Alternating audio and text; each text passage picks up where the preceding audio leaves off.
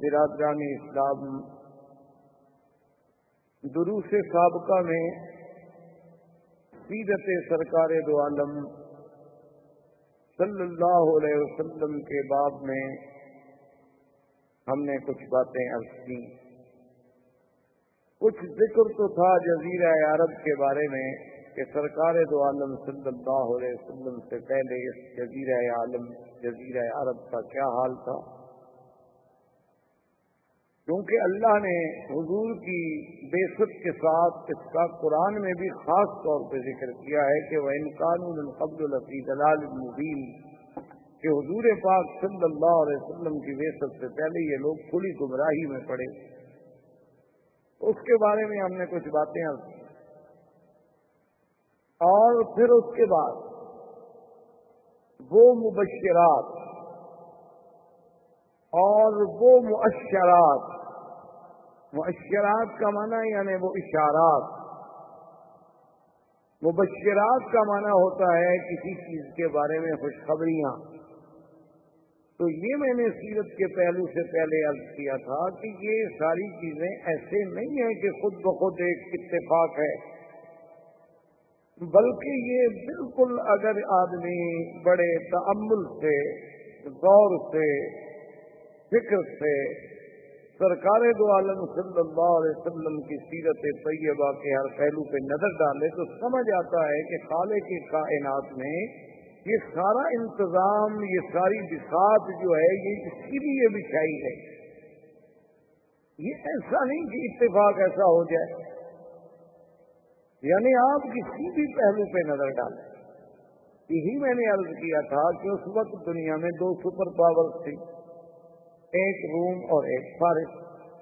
لیکن یہ سرزمین حجاز ایک زمین تھی جس سے دونوں سپر پاور کا کنٹرول نہیں تھا۔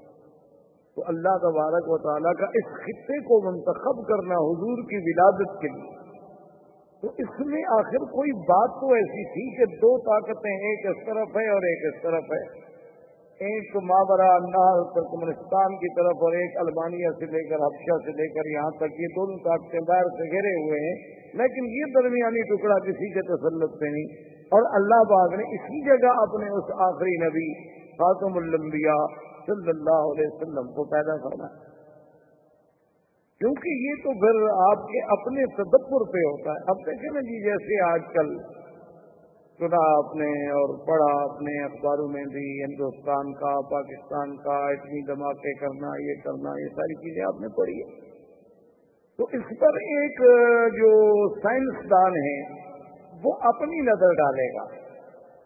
جو سیاسی لوگ ہیں، وہ اپنی نظر سے سوچیں گے۔ جو اقتصادی لوگ ہیں، وہ اپنی نظر سے سوچیں گے کہ اس میں کتنا فائدہ، کتنا نقصان، وہ ضرور تقسیم لگائیں گے۔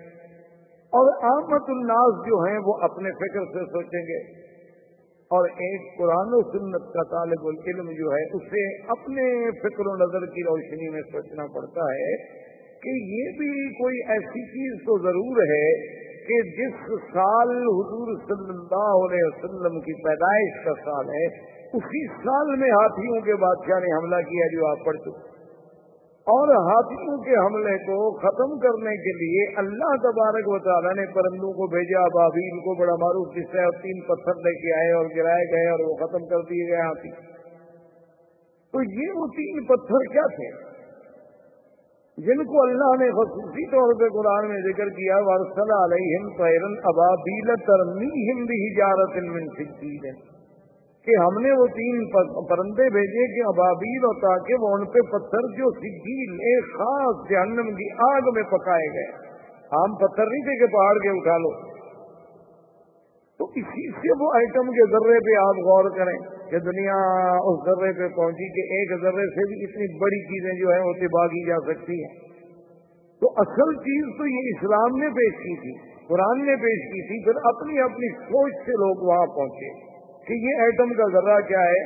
اچھا اس ایٹم کے ذرے کا اس سال پیدا ہونا، جس سال نبی پیدا ہوا ہو، کیا وجہ ہے یہاں پہ اس پہ آپ غور کریں، اللہ نے آپ علم دیا ہے، پڑھے لکھے لوگ ہیں کہ آخر اسی سال یہ اللہ باغ نے کیوں ایٹم کا ذرا پیدا کیا؟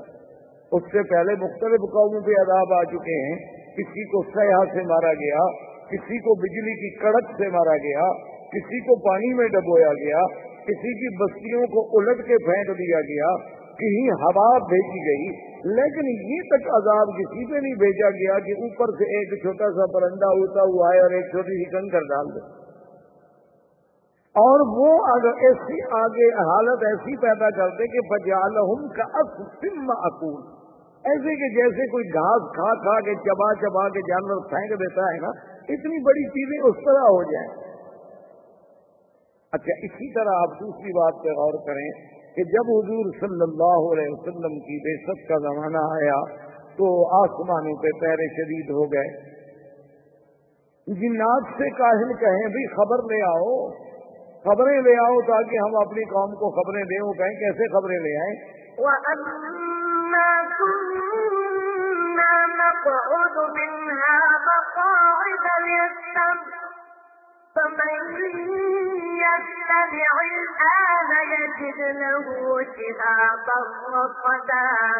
کہ ہم کیا کریں وہ جو ہم نے خلا میں اپنے اسٹیشن بنائے تھے، جہاں بیٹھ کے ہم فرشتوں کی باتیں لے لیا کرتے تھے۔ اب جب ہم وہاں جاتے ہیں تو ہمیں تو بہتے ہوئے انگارے شیاب ثاقب سے مارا جاتا ہے۔ یعنی یہ آسمانی میزائل بھی تو اسی وقت شروع ہو گئے۔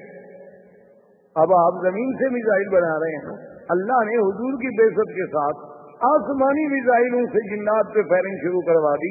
درس دیا امت مسلمہ کو کہ یہ نبوت عالمگیر ہے۔ اس کی ابتدا میں تحفظ کے لیے یہ چیزیں ضروری ہیں، تو اس کے بقا کے لیے بھی یہ چیزیں ضروری ہیں۔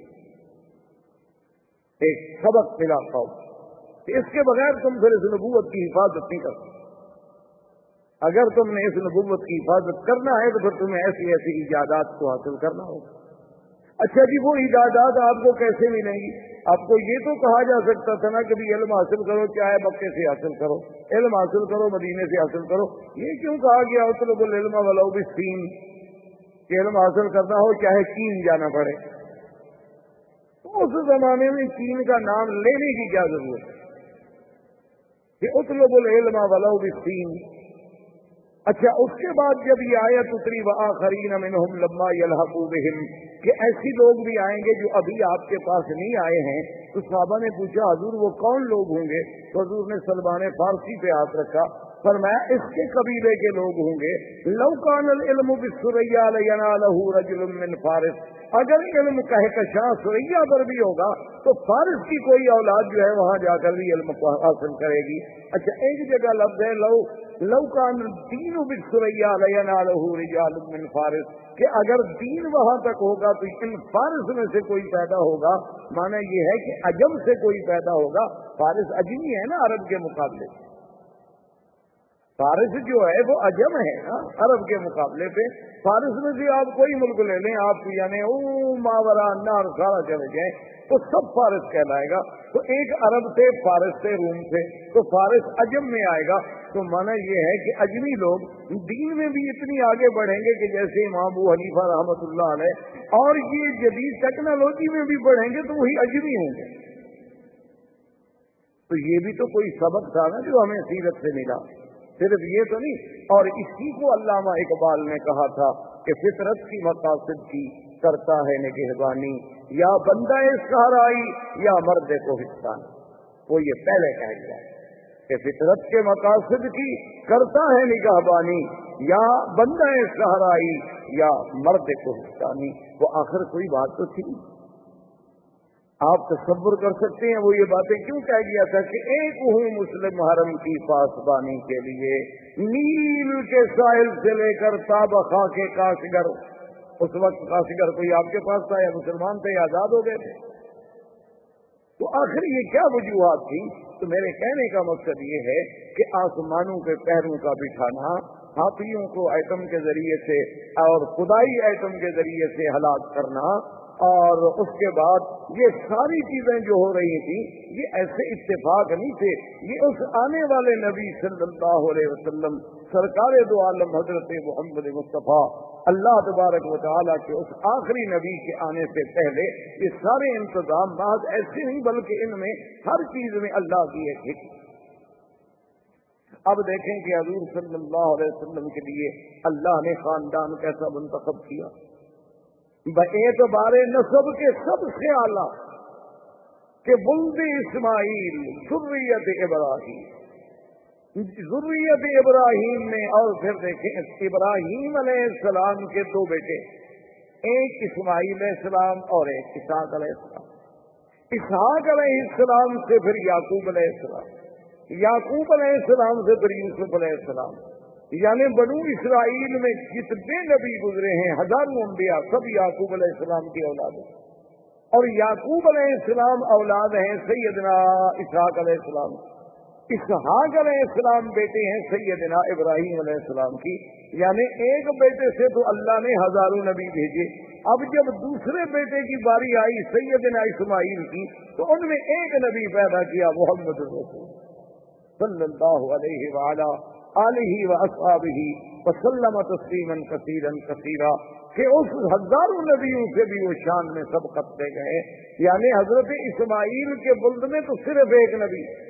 حالانکہ وہ بھی تو ابراہیم علیہ السلام کے بیٹے ہیں۔ اچھا وہ بنا کعبہ میں باپ کے شریک ہیں۔ اور وہ اسماعیل علیہ السلام جو زبی اللہ بھی ہیں، ان کی نسل میں تو صرف ایک نبی رکھا گیا، کیونکہ اللہ تبارک و تعالیٰ کی جیسے علماء نے لکھا ہے نا، ایک عالم نے بڑی عجیب بات کہی، اس نے کہا کہ اللہ اپنی بہدانیت میں لا شریک ہے، تو ہمارا نبی بھی اپنی نبوت میں لا شریک یعنی جیسے اس کی بہدانیت میں اس کا کوئی شریک نہیں حضور کی بھی نبوت میں کوئی شریک نہیں، یہاں بھی اللہ نے پسند نہیں فرمایا کہ کوئی اور بھی اس کی اولاد میں نبی ہو۔ یہاں بھی اللہ نے میرے مدنی کو اکیلا رکھا۔ کہ صرف ایک نبی پیدا ہو جو محمد مصطفیٰ صلی اللہ علیہ وسلم۔ اور پھر اعلیٰ نے سب ایسا کہ اللہ تبارک و تعالیٰ نے حضور خود فرماتے ہیں کہ ان اللہ نظر اہل الارض اللہ نے پوری زمین والوں پہ نظر ڈالی اور ان میں سے بلد اسماعیل بلد اسماعیل میں سے کنانا کنانا میں سے قریش قریش میں سے بنو ہاشم اور بنو ہاشم میں سے مجھے چن لیا۔ یعنی اللہ نے نصب دیکھے کیسے نصب صاف کیا کہ ساری دنیا میں سے بلد اسماعیل کو منتخب۔ اور پھر بنو گرانا اس کے بعد ان میں سے پھر قریش کو چنا گیا۔ قریش میں سے بھی پھر قریش کے بھی تو بہت بڑا قبیلہ تھا نا، آگے کئی بطن تھے، کئی شاخیں تھیں، کئی ان کی آگے فرو تھی۔ ان میں سے اللہ نے بنو ہاشم کو چنا اور بنو ہاشم کے گھرانے میں سے اللہ نے عبداللہ کو چنا اور عبداللہ کے گھر میں اللہ نے محمد رسول اللہ صلی اللہ علیہ وآلہ علیہ وسلم تسلیم کثیرہ کو یعنی آپ اندازہ فرمائیں یہ سارا ایسے تو اور پھر یہ دیکھیں کہ جب قریش کا خاندان، یہ لوگ اپنے شرف کے لیے یعنی اتنے لوگ تھے کہ آج کل تو لوگ پیسوں کے لیے لڑتے ہیں۔ آج کل تو لوگ پیسوں کے لیے لڑتے ہیں، عورت کے لیے لڑتے ہیں، زر کے لیے لڑتے ہیں، زمین کے لیے لڑتے ہیں۔ لیکن یہ خاندان جو ہے، اس کا کمال دیکھیں، یہ اپنے شرف کے لیے لڑتے تھے کہ یہ ہماری عزت کا مسئلہ۔ ہے ان کی جتنی لڑائیاں آپ دیکھیں گے، شرف کی تھی، اب دیکھیں کابت اللہ بن گیا حجر اسود سے لڑائی ہوگی تو اس کا مقصد کیا؟ حجر اسود سے لڑائی ہو گئی، اور لڑائی کا بھی یہ عالم تھا کہ باقاعدہ خون کے پیالے بھر کے ہاتھ ڈبوئے گئے ان کے پیالے بھر کے رکھے گئے، قریش کے سرداروں نے اس میں ہاتھ ڈالے۔ ہاتھ ڈال کے پھر ایک دوسرے سے ہاتھ ملائے کہ ہم خون دے دیں گے، اپنا آخری قطرہ تک بہا دیں گے، لیکن حجر اسود ہم رکھیں گے تاکہ قیامت تک یہ شرف ہمیں ملے کہ فلاں قبیلے نے حجر اسود رکھا تھا، فلاں آدمی نے حجر اسود رکھا تھا اللہ کے کعبے میں۔ سب لڑنے مرنے کو تیار ہو گیا لڑائی کس بات کی تھی؟ شرف۔ یہ شرف ہمیں ملا۔ اسی طرح آپ دیکھیں کہ بنو کسئی ان میں سے جب بنو عبد الدار آئے ان کا پھر لڑائی یہ ہو گئی کہ جناب یہ کابت اللہ کا رفادہ کابت اللہ کا حجابہ کابت اللہ کا سقایا یہ زمزم کا پلانا کابت اللہ کی چابی کابت اللہ کا انتظام، حاجیوں کی خدمت، یہ شرف ہے، یہ تو ہمیں ملے اور کسی کو ہم نہیں دیتے۔ یعنی اتنے اعلی خان تھا کہ جو اپنے شرف کے لیے لڑتے رہے، اپنے شرف کے لیے مڑتے رہے کہ صرف ہمارا نام جو ہے، ہمارا شرف جو ہے، وہ اونچا یعنی اپنی عزت کا اتنا خیال تھا کہ آپ حیران ہوں گے کہ ابو سفیان جو حضور کے چچا ہیں، وہ اتنے بڑے حضور صلی اللہ علیہ وسلم کے مخالف تھے کہ جنگ بدر بھی اسی سبب سے ہوئی تھی کہ ابو سفیان قافلہ لا رہے تھے۔ اور پھر عہد کی جنگ کا اصل قائد جو ہے وہ ابو سفیان تھا۔ یعنی حضور سے جنگ لڑنے کے لیے مکے سے مدینہ پہنچا۔ اتنی عداوت رکھنے والا آدمی، لیکن جب حضور کی شادی ام حبیبہ سے ہو گئی، رضی اللہ تعالی عنہ، جو ابو سفیان کی بیٹی تھی۔ وہ مسلمان ہو گئی تھی، اپنے شوہر کے ساتھ ہرشا چلی گئی۔ وہاں اس کے بعد جب بیوہ ہوئی اور اس کے بعد وہاں سے فارغ ہوئی، تو پھر ان کا نکاح حضور سے ہوا، جو نجاشی بادشاہ نے کیا۔ حق المہر بھی نجاشی بادشاہ نے ادا کی۔ تو جب ام حبیبہ حضور کی بیوی بن گئی اور ابو سفیان کو پتہ چلا، اس نے کہا، بات یہ ہے کہ حاضہ لا یجدو الفہو کہ اب محمد مدنی کی ناک کو نیچے نہیں کیا جا سکتا۔ اب ان کو اتنا بڑا شرف مل گیا ہے کہ ابو سفیان کی بیٹی اس کے گھر میں ہے۔ تو جب میری بیٹی کا وہ شوہر ہو، اب اس کا ناک نیچے کون کر سکتا؟ اب تو اتنے بڑے سردار کی بیٹی اس کے گھر میں چلی ہے یعنی اپنے شرف سے مر مٹنے والی اور پھر جناب آپ دیکھیں کہ عبد المطلب عبد المطلب کے بھی اس بیٹے کے گھر میں حضور پیدا ہوتے ہیں، جس کا نام عبداللہ ہو۔ یعنی آپ اندازہ فرمائیں، اسی لیے آپ دیکھیں نا جی کہ لفظ، حالانکہ اس زمانے میں تو عام نام ہوتے تھے، عبداللہ عبد الزا عبد البناد فلاں بتوں کے نام پر نام رکھے جاتے تھے۔ لیکن اس نام کا انتخاب بھی تو قدرت کی طرف سے ہو رہا تھا نا کہ میرے مدنی کے نام کے ساتھ ان کے کسی نصب میں کوئی ایسا نام بھی نہ آئے نا جس میں شرک کی بو آتی ہو۔ اللہ تبارک و تعالیٰ کی حکمت۔ یہ سارے اہتمامات کے بعد اب دیکھیں کہ کیا آپ کی والدہ پھر اس کا نصب جو ہے کیونکہ حضور کا مولد کیا تھا مکہ اور حضور کا مہجر کیا ہے، مقام ہجرت کیا ہے طیبہ اور مدینہ۔ تو بی بی صاحبہ بی بی آمنہ جو ہے ان کا گھر جو ہے مدینہ میں ہے۔ اچھا آگے جا کے نصب جو ہے، وہ اب مناف میں حضور سے مل جاتا ہے۔ حضور صلی اللہ علیہ وسلم کا نصب آپ دیکھیں گے۔ محمد ابن عبد اللہ ابن عبد المطلب ہاشم ابن عبد مناف قصیر ابن کراب یہ عبد مناف میں جا کے آمینہ بن تباہ آگے آپ کو بناؤ پھر جا کے حضور صلی اللہ علیہ وسلم نصب مل گیا۔ اچھا تیسری بات دیکھیں جو حضور پاک نے فرمائی اپنی سیرت میں، اور کتنی بڑی بات ہے۔ فرمایا وہ لکھ بن نکاح۔ آپ نے فرمایا کہ اللہ تبارک و تعالی نے میرا سلسلہ سیدنا اسماعیل سے لے کر میری اما آمنا تک فرمایا اسلام طاہرت بارہا من طاہرات۔ اللہ نے مجھے منتقل جو کیا ہے، تو حضرت اسماعیل سے لے کر میری والدہ آمنا تک کسی عورت نے گناہ نہیں کیا۔ یعنی اللہ نے کیسے محفوظ رکھا اس سلسلے کو؟ کہ جہاں جہاں حضور صلی اللہ علیہ وسلم کا نصب جڑتا گیا، کفر تو آیا، لیکن ان عورتوں میں گناہ نہیں یعنی وہ کافرہ تو ہو سکتی ہیں، لیکن نہ پاک نہیں تھی کیونکہ وہ سلسلہ نقل ہوتا چلا آ رہا ہے حضور صلی اللہ علیہ وآلہ وسلم کا۔ ایک بات سے دوسرا پھر تیسرا پھر چوتھا۔ حتیٰ کے بی بی آمنہ تک یہ سلسلہ چلا۔ اور اسی طرح بی بی آمنہ فرماتی ہیں، سرکار دو عالم صلی اللہ علیہ وسلم کا جب حمل مبارک ٹھہرا، جب حضور صلی اللہ علیہ وسلم ابھی بطن والدہ میں تشریف لائے، تو فرماتی ہیں خدا کی قسم ہے کہ ایسا حمل تو مجھے پہلے کبھی دیکھنے کا بھی اتفاق نہیں ہوا کہ یہ پہلا حمل تھا جس میں مجھے تکلیف نہیں ہوتی۔ ورنہ حمل ایک سکل ہے، ایک بوجھ ہے ماں کے لیے۔ لیکن فرماتی ہے لمبا حمل تو بھی محمد صلی اللہ علیہ وسلم۔ جب میں حضور صلی اللہ علیہ وسلم میرے بطن میں آئے تو اتنے خفیف کہ مجھے کبھی محسوس ہی نہیں ہوا کہ میرے پیٹ میں کوئی بوجھ ہے۔ اور اس کے بعد بی بی صاحبہ فرماتی ہیں کہ میں نے ایک دن اسی حمل کی حالت میں خواب دیکھا۔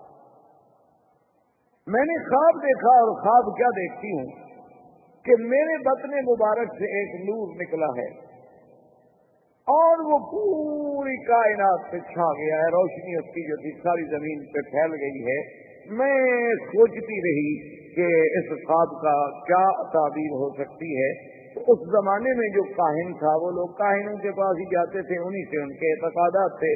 اس سے جب میں نے پوچھا تو اس نے کہا، ان ابن کے حاضہ شان جو تیرے پیٹ میں بچہ ہے نا، معلوم ہوتا ہے، یہ تو بڑے شان والا بچہ ہے۔ اس کا دین جو ہے، وہ پورے روئے زمین سے پھیلے۔ تو بیوی کہتی ہے نا، سوچتی تھی کہ کیسے وہ دین ہوگا، کیا دین ہوگا؟ کیونکہ ان کے تصور میں نبوت اور رسالت کا تو کوئی تصور بھی نہیں۔ اچھا اسی طرح اب آپ حیران ہوں گے کہ بھائی حضور صلی اللہ علیہ وسلم کے ولادت پہلے، آ اچھا بی بی کہتی ہیں کہ میں ایک دفعہ گزر رہی تھی۔ ایک دفعہ میں گزر رہی تھی تو ندا آئی، آواز آئی۔ اور آواز یہ آئی میرے کانوں میں کہ اب شری اب شری یا آمنا۔ اے بی بی آمنا، تمہیں مبارک۔ کہتی ہے میں رک گئی، مجھے آپ بھی کوئی نظر نہ آئے۔ مجھے کوئی سمجھ نہ آئے کہ اس مبارک کا کیا مطلب ہو سکتا ہے۔ بات آئی گئی، ہو گئی۔ کہتی ہیں کہ پھر کئی دن کے بعد جب میں گزری، علیحدہ ان پہاڑی علاقوں میں سے جا رہی تھی، تو پھر آواز آئی کہ اب شری یا آمنا، اے بی بی آمنا، تمہیں مبارک ہو۔ ان کے قد حمل سے احمد کہ اب تیرے بدن میں جو بچہ پیدا ہونے والا ہے، اس کا نام احمد ہو۔ تو کہتی ہیں، میں حیران ہو گئی۔ کہ کیا بچہ ہے ابھی انعام نہیں، ہمارے تو تصور میں نہیں۔ حضرت حسان ابن ثابت جو شاعر ہیں میرے بدنی پاس رضی اللہ تعالیٰ، بہت بڑے شاعر تھے عرب کے، اور حضور صلی اللہ علیہ وسلم سے انہیں اتنی محبت تھی، اتنی محبت تھی کہ جب بھی کسی نے حضور کی شان میں کوتا ہی کی تو حضرت حسان نے جواب دیا۔ ایک دفعہ فارغ قریش نے کچھ بات کی تو حضرت حسان نے کہا کہ یا رسول اللہ، مجھے اجازت دیں کہ میں قریش کو جواب دوں۔ آپ نے فرمایا حسان تم قریش کو کیسے جواب دو گے؟ آخر میں بھی تو قریش سے میں سے ہوں نا؟ کیونکہ جب تم قریش کا گلا کرو گے تو آخر میں بھی تو کرتی ہوں۔ جب تم قریش کی تنقید کرو گے تو قریش میں تو میں بھی شامل ہوں۔ تو نے کہا، حضور، آپ نے دیکھا ہے کہ کوئی بال اگر کسی آٹے میں پڑ جائے تو عورت اس کو کیسے نکالتی ہے؟ اس پر کوئی آٹے کا نشان بھی نہیں رہتا۔ خدا کی قسم، میں قریش میں سے آپ کو ایسے نکال لوں گا کہ آپ کی ذات پر تو کوئی میل نہیں آنے دوں گا۔ حضور صلی اللہ علیہ وسلم، یہ وہ شخص ہے جس کو مسجد الحرام میں خود ممبر دیتے تھے اور فرماتے تھے کہ اس ممبر پہ کھڑے ہو کے جواب دو۔ اور جب حسان جواب دیتے، تو حضور دعا کرتے تھے اللہ ایدو روح القدس کہ یا اللہ، جبریل کے ذریعے میرے صحابی کے دماغ میں مضمون تھا۔ یہ وہ شان والا آدمی ہے، وہ کہتے ہیں میری عمر سات سال۔ سات سال تھی اور میں مدینہ منورہ میں اپنے فیملی رشتے داروں کے پاس تھا۔ اور سات سال کا بچہ، کوئی ادھر سوچ ہی نہیں، کوئی تصور ہی نہیں۔ کہتے ہیں کہ وہاں کا جو سب سے بڑا کاہن تھا۔ میں نے ایک دن دیکھا، کیا دیکھتا ہوں کہ صبح صبح وہ مدینہ منورہ کے یہود کے قلعے کے اوپر چڑھا ہوا ہے اور پکار پکار کے اور زور زور سے کہہ رہا ہے کہ یا الناس یا الناس، قد تلا نجم احمد۔ کہ اے لوگوں، وہ احمد کا ستارہ طلوع ہو گیا۔ وہ ستارہ آ گیا اپنے برج میں لوگوں نے کہا کہ بھی کیا مانا انہوں نے کہا کہ جو اس امت کا نبی پیدا ہونا ہے، اس کا نام احمد ہوگا، تو وہ ستارہ جو ہے اب اپنے مدار میں آ گیا ہے مانا یہ تھا کہ حضور صلی اللہ علیہ وسلم کا حمل مبارک ٹھہر چکا ہے۔ تو اب یہود کا سردار اور ان کا کاہل وہاں یہ شور کر رہا۔ عبد المطلب کہتے ہیں کہ میں شام میں شام کی طرف نکلا، تجارت کے لیے۔ میرے ساتھ تین آدمی اور تھے قریش۔ تو وہاں ہم جب شام میں آئے تو کچھ یہودی علماء راہب بڑے بڑے جو تھے، انہیں پتہ چلا کہ مکے کے کچھ لوگ آئے ہوئے ہیں۔ تو انہوں نے ہم سے رابطہ کیا۔ ہم سے ملے جب ہم سے پوچھا کہ آپ لوگ کون ہیں؟ ہم نے کہا قریش ہے کہاں سے مکہ سے آئے کیوں آئے تجارت کے لیے۔ انہوں نے کہا اچھا ایک بات ہم آپ کو بتاتے ہیں کہ ابھی تھوڑی سی مدت باقی رہ گئی ہے کہ سرزمین مکہ میں ایک بچہ پیدا ہوگا اور وہ نبی ہوگا اس امت کا اور وہ بچہ جو ہے، اس کا نام محمد ہوگا، صلی اللہ علیہ وسلم۔ وہ نبی ہوگا اس امت کا اور نام محمد ہوگا، صلی اللہ علیہ وسلم۔ تو عبد المطلب کہتے ہیں کہ ہم چاروں نے یہ بات دماغ میں رکھ لی۔ اب عبد المطلب کہتے ہیں، میرا تو بچہ پیدا ہونے کا رہا، میں تو بوڑھا ہو گیا تھا۔ میں نے دل میں یہ فیصلہ کر لیا کہ میرے بچوں میں سے جس بچے کے گھر میں بچہ پیدا ہوگا تو میں نام محمد رکھوں گا، پتہ نہیں شاید وہی نبی بن جائے۔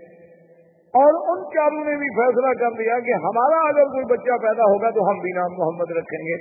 اور خدا کی شان ہے کہ ان سب کے لڑکے پیدا ہوئے تو سب نے نام محمد رکھا اور عبداللہ کے گھر میں جب حضور پیدا ہوئے تو عبد المطلب نے بھی نام محمد رکھا۔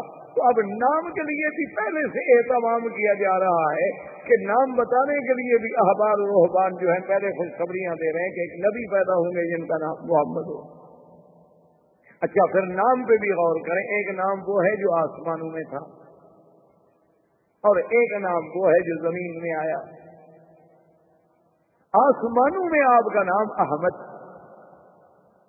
اسی لیے سیدنا عیسیٰ علیہ السلام نے قرآن پاک میں جو آتا ہے، آپ نے جو خبر دی تھی وہ مبشرم احمد میں خوشخبری دیتا ہوں کہ میرے بعد جو نبی آئے گا اس کا نام احمد ہو۔ تو پہلا نام مزور کا احمد ہے۔ اور جب زمین کا نام ہے تو وہ محمد ہے۔ اور ان دونوں ناموں پہ غور کریں، احمد کا معنی سب سے زیادہ حمد کرنے والا۔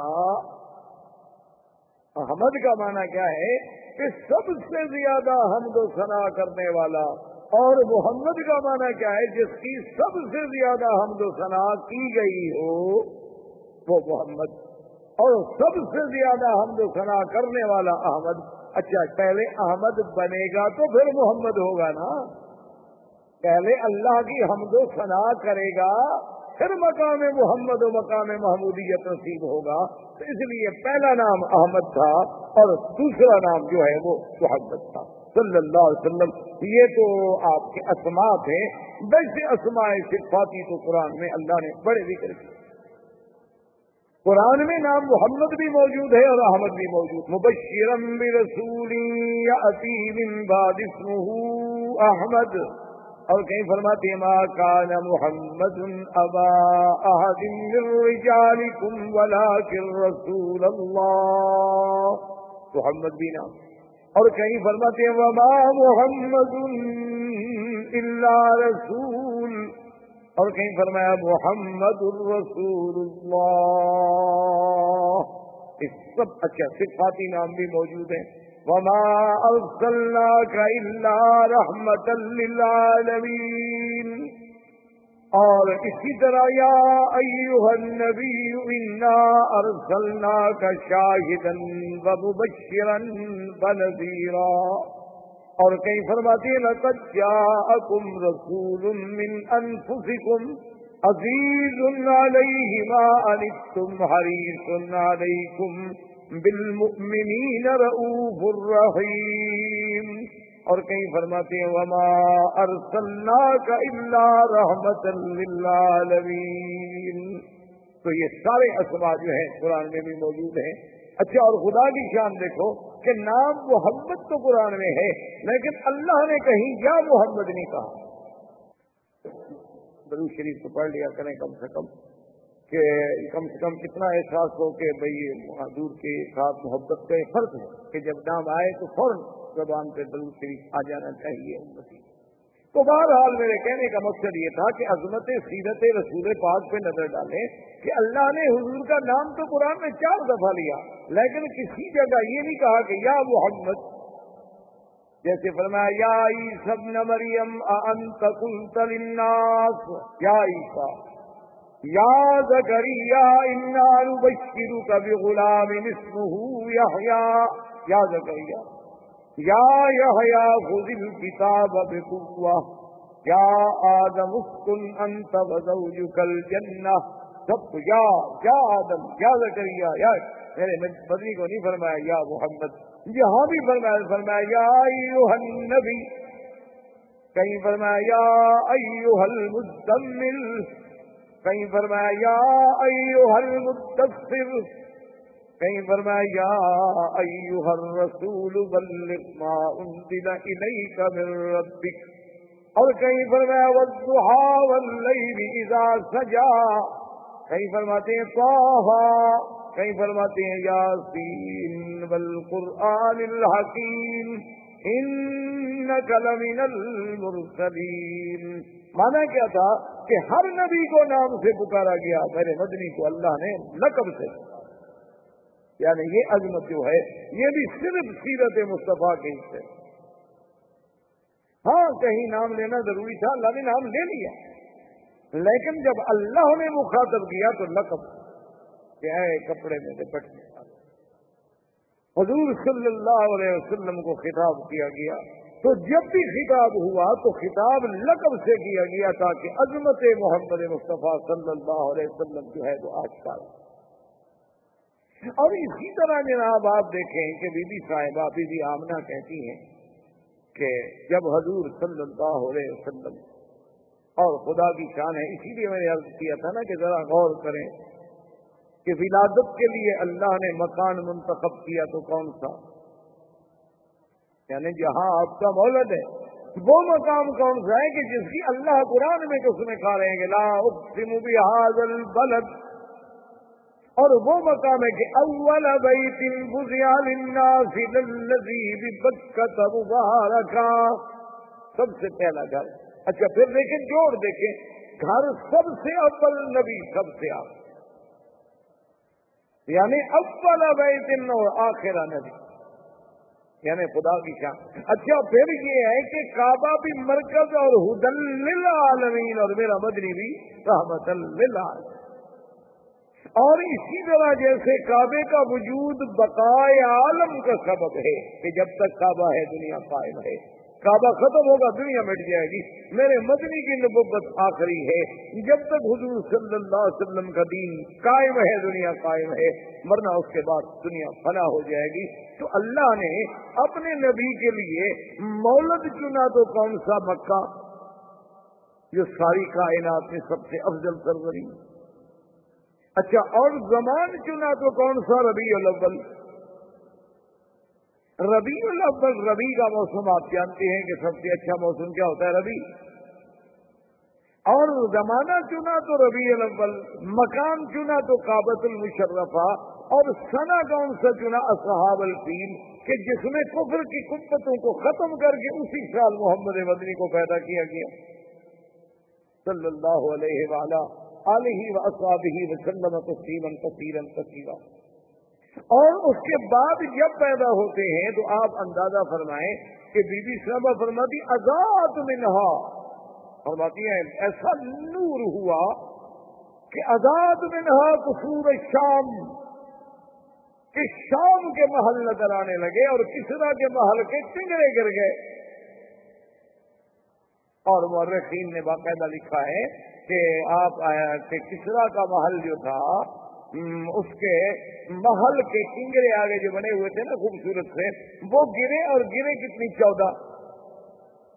جب چودہ کنگرے گر گئے، تو بادشاہ کو گھبراہٹ پیدا ہو گئی۔ اب جناب، اس نے کہا کہ فوراً احبار روحبان کو بلاؤ۔ احبار روحبان کو جب بلایا گیا ان سے بادشاہ نے بات کی بھی کیا بات ہے؟ یہ کیا ہو رہا ہے کہ میرے محل کے کنگرے گر گئے اور ادھر سے خبر آ رہی ہے کہ ہمارا جو بحیرہ تھا وہ زمین میں دھنس گیا اور کہیں سے خبر آ رہی ہے کہ آتش بج گئی۔ یہ کیا ہو گیا؟ مجوس کی عادت جو سینکڑوں سالوں سے صدیوں سے آگ چل رہی تھی، کیونکہ ان کے نزدیک آگ کا بج جانا جو ہے وہ تو بہت بڑی یعنی بہت بری بات تھی۔ اس لیے وہ ہمیشہ آگ کو جلاتے ہیں، لیکن وہ آگ بج گئی اور پورے کا پورا ایک یعنی